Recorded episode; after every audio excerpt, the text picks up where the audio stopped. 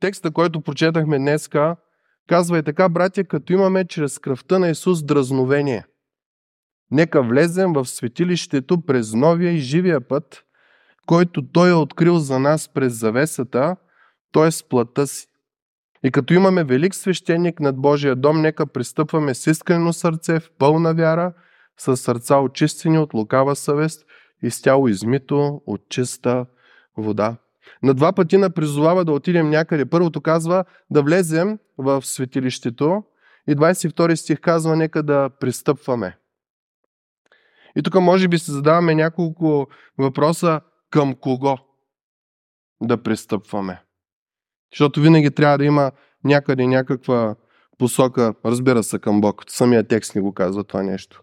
Към, към светилището. Втори въпрос, който също е важен е къде? На изток? На запад? На север? На юг? На къде да отидем? Четейки Библията, ние разбираме, че на никъде.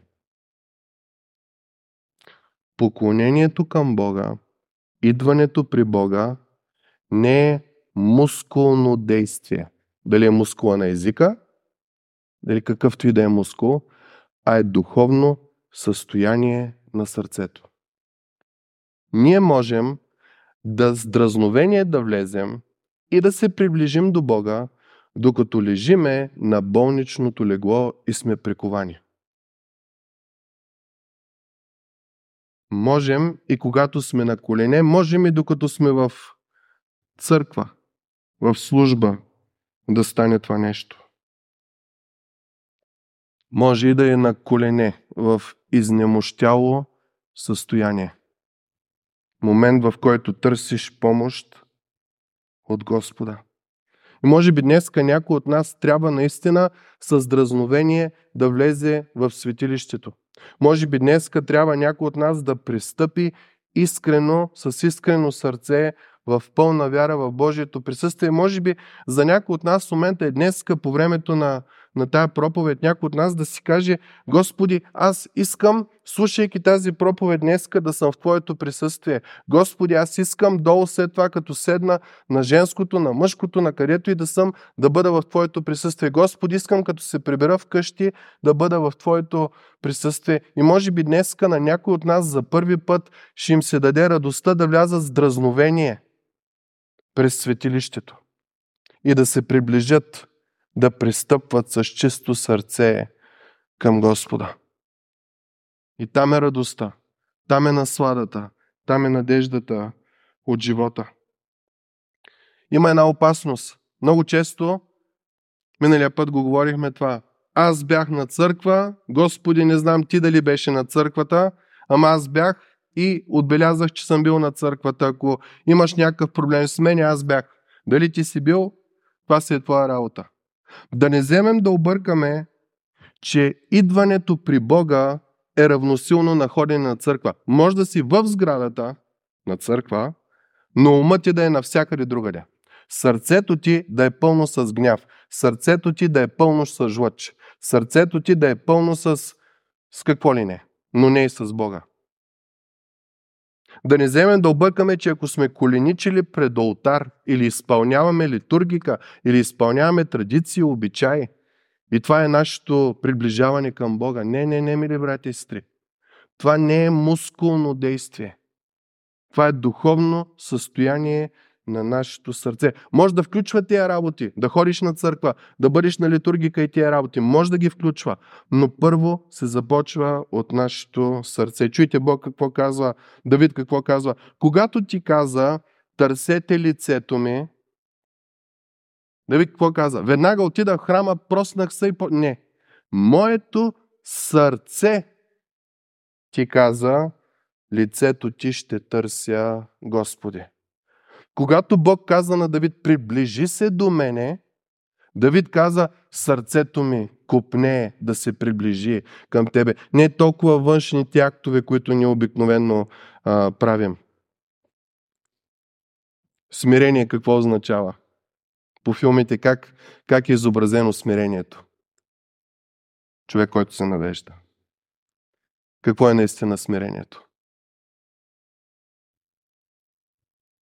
Признаваш, че Господ е над тебе, че нищо не можеш, че се осланяш единствено и само на Него. С сърце, с сърце, с сърце.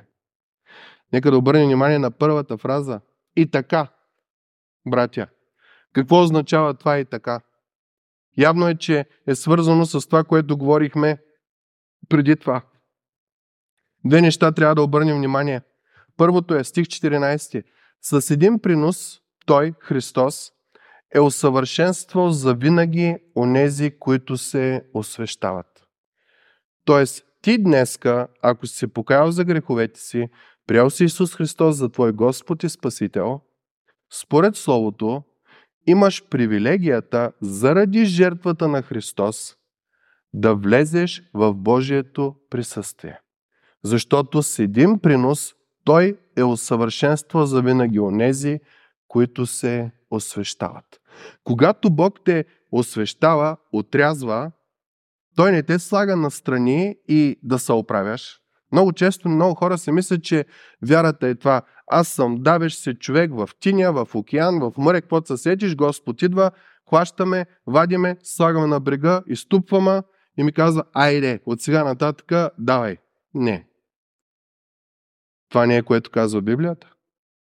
Бог те вади, Бог те изсушава, Бог те изтупва, Бог те изчиства и ти казва, върви с мене. Християнството не е никога солова акция. Дори да си пустинник, дори да си пещерняк, не е солова. Бог е с тебе. Ти трябва да разчиташ на Господа в живота си. Та първото е, нашето усъвършенстване е постигнато чрез Христос. И второто стих 17, когато той цитира, греховете, ви, греховете им и беззаконията им няма да помня вече. Осъзнаваме ли го това, мили брати и сестри? Че понякога, когато ние сме се изповядали и сме поискали прошка и Господ ни е простил и си го следваме и, и виждаме резултатите от това, промяната на нашия характер, Сатана идва и започва да ни напомня старите неща, които ние сме правили. И ние си афектираме, ние спадаме в отчаяние, спадаме в депресия и не знам какви други работи. Когато е един стих от Словото, може да те освободи. Сам Бог е казал и греховете им, и беззаконията им няма да помня вече. Тези неща Бог няма да ги счита срещу тебе. Това е огромно освобождение. Затова, мили братя и сестри, четенето и запомненето на стихове от Словото е толкова важно. Ако ние не четеме, ако ние не знаем стихове от Словото на Исус и на нападне някаква такава буря на Сатана с съмнение и такива работи и нямаме желание да отворим Словото, да отидем на църква, да звънем на християнин, камо ли да се помолим, че ни какво имаме? Сатана ще ни разкатае. Но когато ти си Божий и прибъдваш Словото, в такива моменти Святия Дух ти изявява стихове от Словото, които ти дават сила в живота. Та, апостол Павел казва, първото е, заради жертвата на Исус, веднъж за винаги, ние имаме право на достъп до Бога, ние сме усъвършенствани. Второто казва е, причината да може да отидем при Бог е защото Той не помни греховете ни. Тоест, ние не отиваме при Бог хора, които сме гузни. Ние сме простени. Затова текста казва, и братя, като имаме чрез кръвта на Исус дръзновение. И така, след като знаеш, че ти е простено чрез кръвта на Исус, след като знаеш, че заради делото на Исус, греховете и беззаконията ти, Бог няма да ги помни вече, след това и така, моля те, чрез кръвта на Исус, чрез жертвата на Исус, да влезем с дразновение в светилище. Вие знаете, толкова говорихме за светилището. Това е мястото, където е Божията слава. Там веднъж годината, само един човек за много кратко време, след като принася жертва за себе си и за народа, можеше да влезе. Това беше. Със страх влизаше. Дори са го вързвали, говорили сме за това с въже. Ако вземе да падне умрял в Божието присъствие като недостоен, да могат да го издърпат, защото кой ще иде да го вземе от Божието присъствие? Автора на Евреи ни казва, ние можем с дразновение, с смелост, с ревност, ма ревност основана на знание, че сме усъвършенствани чрез жертвата на Исус и че нашите грехове, след като сме ги изповядали, Той няма да ги помни вече. И с дразновение можем да отидем при него. Не всеки, ние го знаем това. Пробвате, помните ли в Стария Завет един се опита да влезе в светилището и да къди на Бога. Един цар. Казва се, като се укрепи и стана силен, той реши да отиде в да къди на Божия алтар. Това е цар Озия. И влезе вътре. И свещениците казва смели мъже, отидаха и му казаха, царю Озие, не е за тебе да кадиш на Господа. Моня не го интересува, той е цар. Ревност за Господа. Ма без знание. И беше тръгнал да прави нещо. Спомните ли си какво стана? Господ го удари с проказа. На челото. Всички да го виждат. Не е в ръката да я бентоваш и да се правиш, че си нещо наранен, ами на челото трябва да си бентоваш главата, ама ти си цар, ти носиш корон, корона. Как така? И после се казва текста, че беше отделен в друго място, до палата, в негова къща, където той живееше. Та той е цар, ама, ама никакъв цар не е. Защо? Защото имаше ревност, обаче не беше за Бога. Беше за своя собствена изгода, своя собствена правда. Обърнете внимание на двете фрази, които ни казва текста по какъв начин ние влизаме в Божието присъствие. Чрез кръвта и чрез плътта на Исус Христос. Чрез жертвата на Исус Христос. Някой път, ако ти, мили братко и сестро, се чувстваш смачкан от сатана, смачкан от вина, смачкан от грях и тия неща, и си казваш, мен Бог няма да ме приеме. Мен Бог няма да ме одобри.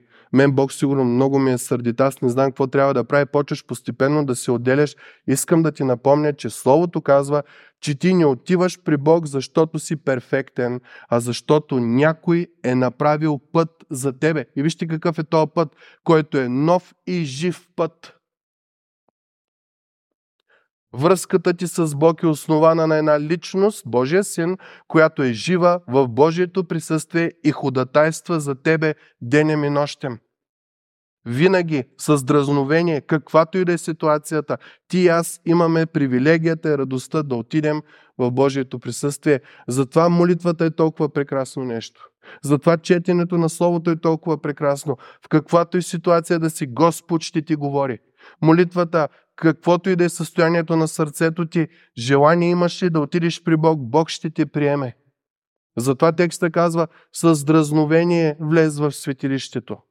Като знаеш кой е Той, като знаеш какво е направил за тебе, като знаеш, че грехът ти е простен, като знаеш, че вече няма да ти се напомня греха, влез с дразновение, с ревност при Господа. А колко още повече е, когато нямаме чувство за вина и такива работи. Когато, как да кажем, всичко ни е наред. Как тогава няма да имаме ревност да отидем в Божието присъствие? Как тогава няма да имаме желание да общуваме с Него? Много често, нека си признаем, молитвения живот се усилва, когато работа стане дебела. Аз като бях студент, си спомням, в София като учех, по време на сесия аз бях светия. Само се моля, чета Библията, чета Библията повече от изпитите, за които трябва да чета. Защото в мой ум така е. Ма сега си казвам колко глупав съм бил. Той Бог винаги е бил там. Той винаги искал да даде радост, винаги искал да ме окоръжи, винаги искал да ме успокои в любовта си и грижата си. Пък аз, само когато стане дебела работата и изпадна в трудности. Защо, мили братко и сестро? Защо толкова радости, които Господ е приготвил за нас, ние сме ги пропускали? Защото си мислим, че Бог е бърза помощ.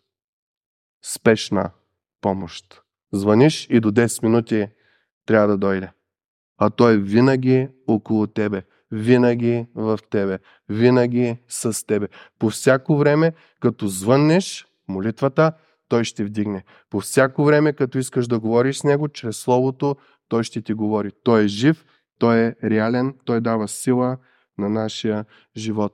Да, чрез Неговото тяло и Неговата кръв ние сме приети за винаги в Божието присъствие. Няма нужда ние да правим жертви. Затова Господната трапеза е толкова мило припомняне на тая благодат, която имаме в Него. Че Той даде живота си, тялото си и кръвта си за тебе и за мене, за да имаме радост, за да имаме надежда, за да имаме дразновение да отидем в Неговото присъствие. Не да се молим само, не само да четеме, да бъдем в Неговото присъствие. Миналия път говорихме, когато се молиш, казва Исус, спомняте ли си какво каза? Не дай да тръбиш, не дай да използваш хубави думи и тия работи. Влез в тайната си стайчка и Отец, който е на тайно, ще ти яви наяве. Нещо живо ще се случи. Няма да е еднопосочен разговор. Нещо ще стане след тая молитва, ако тя е от сърце и е с дразновение, възоснова на това, което Исус е направил за тебе чрез своята жертва, нещо живо ще стане и ти след тази молитва ще си различен човек. Ще си окоръжен, ще си възстановен, ще бъдеш укрепен от Господа. Следващия стих казва, и като имаме велик първосвещеник в Господа. Това е другата функция на нашия Спасител. Той е велик свещеник на Божия дом. Кой е Божия дом? Ти и аз. Апостол Павел казва, не знаете ли, че телата ви са храм на Святия Дух? Битката с греха на християнина е различна от това, което света казва. Ние се борим срещу греха и греховните желания поради една основна причина. Ние сме очистени. Представете си да си очистите къщата или ари, някой друг да ви очисти. Бог, нали, очиства нашия живот. И идва някой с скални обувки. Каква ще е първата ви реакция? Не. Изчисти се. Каква ще е твоята реакция, когато ти влизаш в твоя дом и знаеш, че си мръсен, а домът ти е очистен? Няма да си кажеш, е, нали аз го очистих? Дай пак. Не. Има една грижа. Та битката срещу греха на християнина е на едно невероятно ниво. Моето тяло е храм на Бога. Аз няма да го захранвам с неща, които, ми вли... които влияят на моето тяло. И не говоря храни и такива работи. Какво четеш? Какво е в компютъра ти, в мозъка ти? Кое владее там? Какво е в сърцето ти? Чувствата ти от какво се влияят? От какво се владеят? Ако тялото ти е храм на Бога, всяки съд в този храм е осветен за употреба Божия. Сърцето ти, ума ти, ръцете ти, делата ти, мислите ти, приказките ти трябва да бъдат за слава Божия. И това е битката на християнин. Да бъде постоянно угоден на този, който го е възлюбил. Не за да не го смачка от бой, а защото аз съм изчистен. И знам какво е било, когато съм мръсен. И имам пълна радост и надежда в Господа. Между другото, думата дразновение е много интересна. Буквален превод от гръцки означава свободно слово.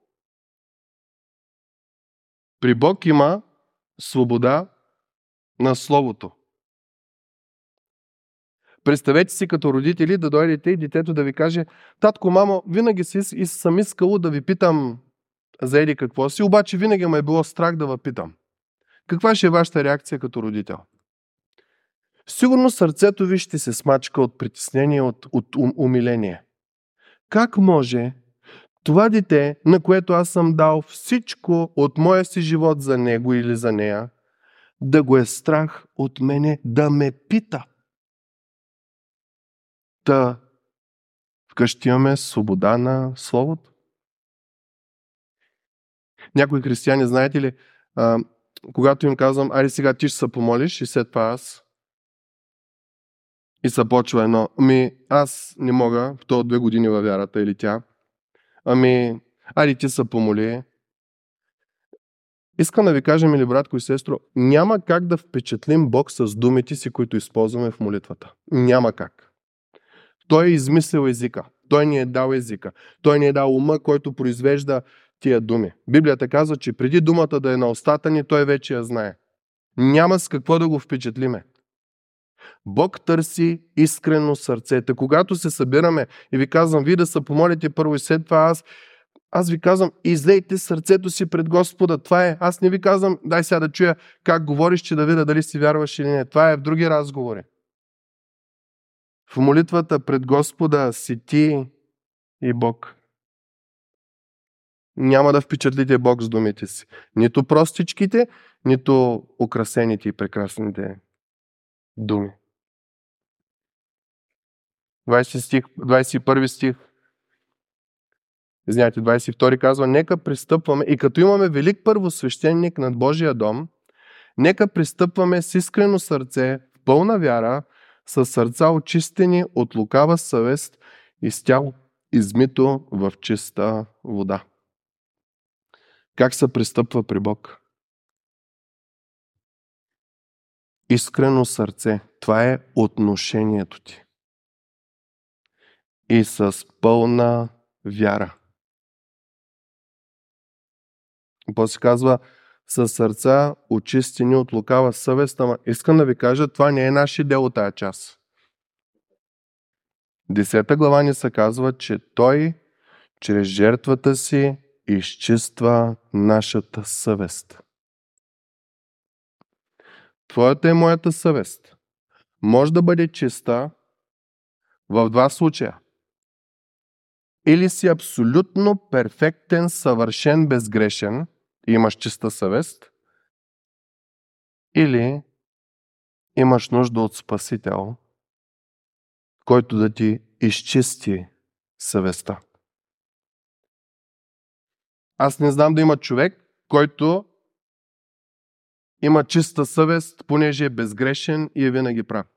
А, в ума си може да е прав. Но обикновено такива хора никой не иска да контактува с тях. Що? Те си мислят, защото съм прекалено свят и никой това хора да си казва по-далеч от тоя. Думата, която се използва е лице мер. Едно говори, друго прави. Чули сте хора, които казват, о, аз казвам истината така, каквато е. Какво беше? Право куме, право куме в очи. Ама Бог така ли е поступил с тебе? Библията казва, говорете един на друг истината в любов. Право куме в очи обикновено е свързано с това, че ти нараняваш човека чрез истината и искаш да го смачкаш. Бог не е поступил така с тебе и с мене. Този, на който ние трябва да подражаваме, е Бог, а не обществото, което е около нас. Когато сме близко до Христос, едно от нещата, които става при промяна на нашия характер е благост. Говорили сте някога с благ човек? Вие не искате да си тръгнете. Хората, когато бяха около Исус, текста казва, се чудеха на благите думи, които излизаха от устата му. Един път Исус не каза, айде на революция и всички са маскари, само аз съм номер едно. Благите думи за Божието царство, за правдата, за тия работи събираха тълпи 5000 и повече. Казва се без жените и децата, да добавим по една жена и едно дете 15 000 човека. Той не ги викаше на революция. Той им говорише благост. И всеки път, като чета тези стихове, говорейки за Исусовия характер, си казвам, каква ли промяна ще настъпи в нашето общество, ако Господ вдъхнови някой, който да води с благост. Обърнете внимание, последните не знам колко години основното начин на водене е маскари, маскари, маскари, глупаци, глупаци, глупаци, нищо не разбират, само аз съм правя, само аз разбирам, само, само, само, само, само, себеправедност, себеправедност, всичко друго е маскара. И пробвахме всички партии, всички идеологии. Не става. И то Словото казва, няма да стане. Господ е този. Той управлява с благост. Той печели твоето и моето сърце с любовта си. Не ти дава пари, не те подкупва, не ти дава позиция, пак да те подкупи, ами ти показва благостта си и любовта си и милостта си към тебе. Вие знаете, ние имахме едно куче Бела. Едно черно такова, ако сте идвали у нас, те обръщали внимание – Бела дойде при нас, влезе си сама в двора и така стана наше куче, обаче имаше един страх от гърмежи. Когато гърмят военните, имат някакви учения, Бела изпадаше направо в ужас, трепереше цялата. В началото си мислихме, че охапана от някаква змия, примерно, и трепери нали, в предсмъртна агония, обаче се оказа, че е страх от тия работи. И в последствие разбрахме, че е доста страхливо куче. А, зад оградата няма страх, ама отворили са вратата, става различно. Каквото и да правихме за Бела, тя винаги имаше едно на ум. Като и кажа Бела тук, понякога идва, понякога не идва. А я храням по имя, грижам се за нея. Аз нарочно, нарочно се опитвах да я прегръщам повече, да я галя повече, нали? да я покажа не само с храна и вода и, и тия работи ми с отношение, любовта ми, но Бела до края си остана една такава, аз така наричам, винаги с едно на ум. Относно всеки. Ви като сте идвали вкъщи, има галене, галене, но в даден момент тя почва да, да ръмжи на вас, че е достатъчна отношението, което имате с нея. И въпреки, че ни беше много мила и всичко прекрасно, нали, като домашно куче и тия работи, когато свирна, образно казано, Бела ни идваше всеки път. От друга страна, познавате Майк. Той е по-големия. Той е извор на всяква леготия. Той като те види и все едно вижда царя на царете и господа на господарите. Дори когато е виновен, идва при тебе. Бела като е виновна, опашката между краката и се криеше по аглите или се опитваше да бяга а, от двора. Майк само с поглед разбира, че трябва да дойде при мен. Няма нужда да му викам, няма нужда от такива работи. Когато ги пуснем в къщи, прино зимно време, Бело идва и се сяда веднага на, на покрив, на това, на черджето, където трябва да лежи. И много го харесвахме това. Майк като дойде, иде, поздрави всеки един от нас с едно близане, с една муцуна – и тогава седне и очите винаги впити в мен или в съпругата ми. И в момента, в който моето и неговото око са срещнат, той става и веднага в лицето ми. Нашата връзка с Бог понякога е като на Майк и на Бела. Грижата е една и съща. Любовта е една и съща.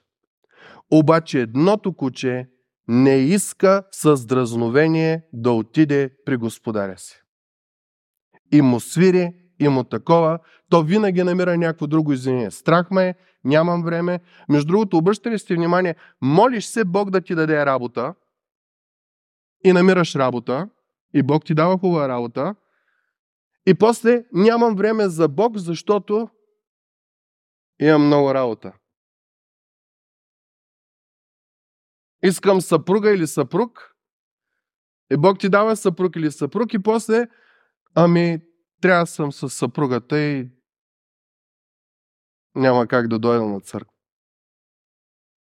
В момента, в който ти станеш на самоиздръжка, независим от Бог, ти охладняваш. В Стария Завет, ако си спомняте, Бог, когато заведе израелтяните в обещаната земя, им каза, искам да прочита текст, защото е много силен. Казва следното. Защото Господ твоя Бог те завежда в добра земя, Земя богата с водни потоци, с източници, дълбоки извори, които извират долини и планини. Земя богата, в земя, където няма да едеш хляб оскъдно и в която няма да си в нужда от нищо. Земя, чието камъни са желязо и чието планини ще копаеш мед. Тоест, богатство от всякъде. Ще едеш, ще се наситиш, ще благословиш Господа твоя Бог за добрата земя, която ти е дал. И следва. Внимавай, да не забравиш Господа Твоя Бог и да не престъпваш заповедите Му, законите и наредбите Му и описва кога. Да не би като ядеш и се наситиш. И построиш добри къщи и живееш в тях. И като се умножат говедата, овцете и се умножи среброто и златото и се умножи всичко, което имаш, тогава да се възгордее сърцето ти и да забравиш Господа Твоя Бог, който ти е извел от египетската земя. Бог му казва, когато аз действам в Твоя живот, о Израилю, о Божи народе, моите благословения не са на 50%, на 20% или на 10%. Аз наистина ще те благословя. Деца искаш, ще ти дам. Съпруг, съпруга, ще ти дам. Каквото искаш, ще ти дам. Само едно условие имам. Да не се самозабравиш, че да почнеш с благословенията да се извиняваш, че нямаш време за то, който ти е благословил. Да не би да си кажеш, моята мощ и силата на моята ръка ми спечелиха това богатство, а да помниш Господа Твоя Бог, защото Той е, който ти дава сила да придобиеш богатство, за да утвърди завета, за който се е клел на бащите си, както прави и днес. Ние се молим за много благословения и какво правим, когато Господ ги даде? Днеска текста ни казва да отидем с дразновение при Бог, защото сме преблагословени. И тук искам да направя една огромна, да отворя една огромна скоба. В Стария Завет Благословенията се измерваха в материални неща. Преди малко ги прочетахме.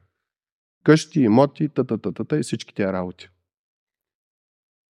Защото Бог е цар и царят, който има народа, би трябвало да е подвластен на Бог. Днеска ни живеем в свят, в който аз не знам да има държава, която да казва, че тя е подвластна на Бог. По презумпция, да, царя Бог е над него, но няма такова, казва се, теокрация. Бог да управлява. Божия закон да бъде, да бъде това, което управлява хората. В Новия Завет благословенията се измерват в това, че ти имаш пряк достъп до Бога. В Стария Завет се радваш на благословенията, които Бог ти е дал, и казваш, че си благословен, в Новия Завет благословението е, че то, който дава благословенията, те приема в Неговото присъствие. Това е огромна разлика. Да не го бъркаме. Има много грешно проповядване днеска, варяйки стихове от Стария Завет, които казват, ето, Бог благослови Явис, татата, и има много, има много, защо и ние да нямаме много. Това не е библейско, мили братя и сестри четейки Новия Завет, няма едно обещание за тия работи. Дори се казва, тия, които имат пари, да не живеят, че са подвластни на парите, т.е. да не живееш това да ти фикс идеята, аз съм благословен, защото имам пари, а да ги използват мъдро за Божия слава. Когато Бог реши да даде на някой пари, имоти или, или каквото и да е от материалните благословения, то е с различна цел да бъдеш за благословение на хората, които са около тебе, а не да трупаш. Дори има предупреждения за, за вдовици, между другото. Ако има вдовица, която е над 60 години, която живее сладострастно, спомняте ли си каква е фразата след това?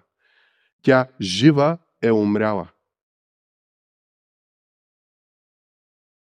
Исус казва, мен гониха и вас ще гонят. Павел казва, който иска да живее благочестиво, ще страда.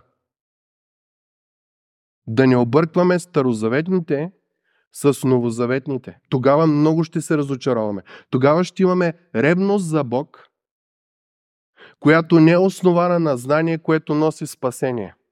Ще знаеш всички стихове от Стария Завет, сега, които прочетахме, че имаш имоти, като копнеш ова с камъка, ще излезе мед, като копнеш другия камък, ще излезе желязо и ще станеш много богат и та, та, та, та, та, и всички тия работи. И какво беше?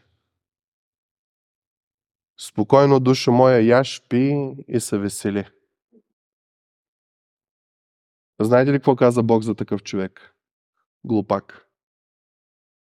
Тая вечер ще ти се изисква душата. Всичкото и какво ти имаш, какво ще стане с него? Къде отива? Благословението на твоя и моя живот е, че ти и аз с дразновение, заради това, което Исус е направил, може да отидем в присъствието на този, който дава всяко благословение. Ние можем да отидем до извора на всяка благост и радостта ни да е пълна. И може да пристъпваме чрез Исус Христос с искрено сърце, да нямаш задни мисли. Аз се идвам при Бог, за да може да ме благослови. Представете ли си вашето дете да дойде при вас с една единствена цел да ви изнудва да му купите колело? Вие го знаете, това се случва. Но не ви ли бочка малко сърцето, че то не иска да има контакт с вас, аз само гледа ръцете ви или портфела ви. Нали, неприятно е като се замислиш. Бог ни дава невероятна привилегия. Той разкрива себе си. В Стария завет беше не влизаш при мене. Има един човек веднъж годината след две жертви, който влиза за много кратко време и с звънчета, вързан с въже, ако стане нещо, да го издърпаш, останалото е, давам ти благословения, да. Тук Бог ти каза, влизай дразновенно, с ревност, без притеснение в моето присъствие. Защо? Заради сина ми. Чрез кръвта на Исус и чрез Неговата плът, чрез Неговата жертва. Има е пълна радост в мене. С искрено сърце, с пълна вяра, с сърца очистени, ама не които ние сме очистили, а които Исус е очистил чрез своята си жертва за нас от лукава съвест и тяло измито с чиста вода. И завършвам с думите на Исус Христос, които казва към църквата в Лаудикия – много интересен град. Лаос означава народ или хора. Дике означава управление. Народът управлява. И пише към църквата, която хората управляват, а не Бог. Вижте какво пише. Зная делата ти. Нито си студен, нито горещ. Което означава, Студена вода е хубава вода, нали така? Гореща вода е хубава вода, няма микроби в нея. И Бог казва, нито си за прохлада, за освежаване, нито си чист вътре в себе си. Блудкав си, да беше студен или горещ, така понеже си хладък, нито горещ, нито студен, ще те изплюя от устата си. Това го пише към християни, това не го пише към невярващи. Продължава. Понеже казваш, чуйте какво казва църквата, богат съм. Нали, сега има едно такова движение, щом си с Бог, трябва да си богат, трябва да имаш всичко и та-та-та-та. Богат съм, забогатях и нямам нужда от нищо. Тоест аз съм Божи човек и съм независим от всички. А не знаеш, казва Бог, че ти си окаян, нещастен, сиромах, сляп и гол. В това, в което ти се хвалиш като просперитет, Бог вижда само окаяност, нещастие, серомашия, сляпост и голота. Понеже Бог е милостив, то съветвам те да купиш от мене злато, причистено с огън, да се обогатиш и бели дрехи, за да се облечеш и да не станат явни срамотите на твоята голота и очна мас, за да не мажеш очите си, за да виждаш. Онези, които обичам, аз изобличавам и наказвам, затова бъди ревностен да се покаеш. Ето, стоя на вратата и хлопам, ако някой чуе гласа ми, отворя вратата, ще вляза при него и ще вечерям с него и той с мене. Най-тъжните думи. Представете ли си, Исус не чука на сърцето на невярващия. Ние обикновено тия думи така ги разбираме. Исус чука на вратата на църквата. На вратата на сърцето на християнина, който е объркал важното с нещожното. И нещожното го е направил важно. Казва, богат съм, забогатях и нямам нужда от нищо. Бог казва, не, не, не, не, не. От мене имаш нужда. Злато от мене купи. Моето злато е пречистено. Моето злато е истина. На теб ти трябват бели дрехи, защото си се омазал. Вземи от мене бели дрехи, защото аз съм истиния и праведния. И тази сутрин какво означава всичко това, което казахме? Ако ти си невярващ, не си се покаял за греховете си, не си прял Исус Христос за твой Господ и Спасител и то се вижда по начина ти на живот и тръгнеш с дразновение да влезеш в светилището без кръвта и плътта на Исус, ти влизаш в засада. Защото в денят на съдния ден Бог ще каже, не те познавам. Ама аз, ама... Чрез кръвта и плътта на Исус. Само Тота очиства, само Тота възстановява, само Тота благославя. Само То ти дава достъп с дразновение до мене. Тъй ако си невярващ, приеми Исус за Твой Господ и Спасител. Ако си вярващ, намери пълна радост, мили братко и сестро, в тия думи. Че заради това, което Исус е направил, чувство за вина не може да те спре да отидеш при Бог. Твоите собствени недостатъци, изблици на гняв и какъвто и да ти е недостатъка, не може да оплаши Бог. Отиди при Него с чисто сърце. Искрено, Господи, омазах се. Господи, съгреших. Господи, разгневих се. Приеми ме, татко.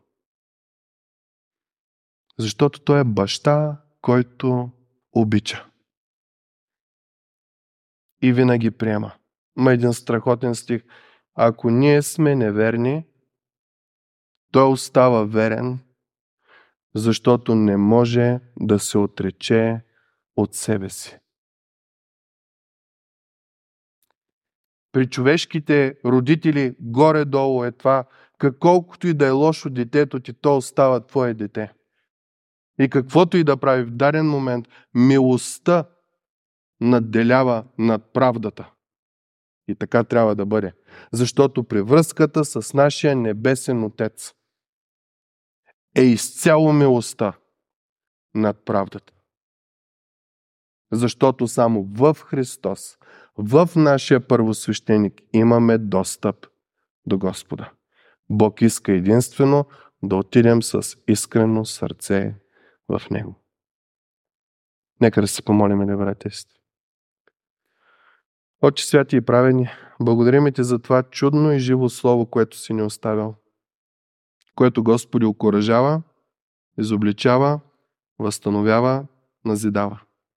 И всичко това е, за да може Божият човек да бъде съвършенно готов за всяко добро дело. За Твоя слава. Благодариме Ти, Господи. Благодариме Ти.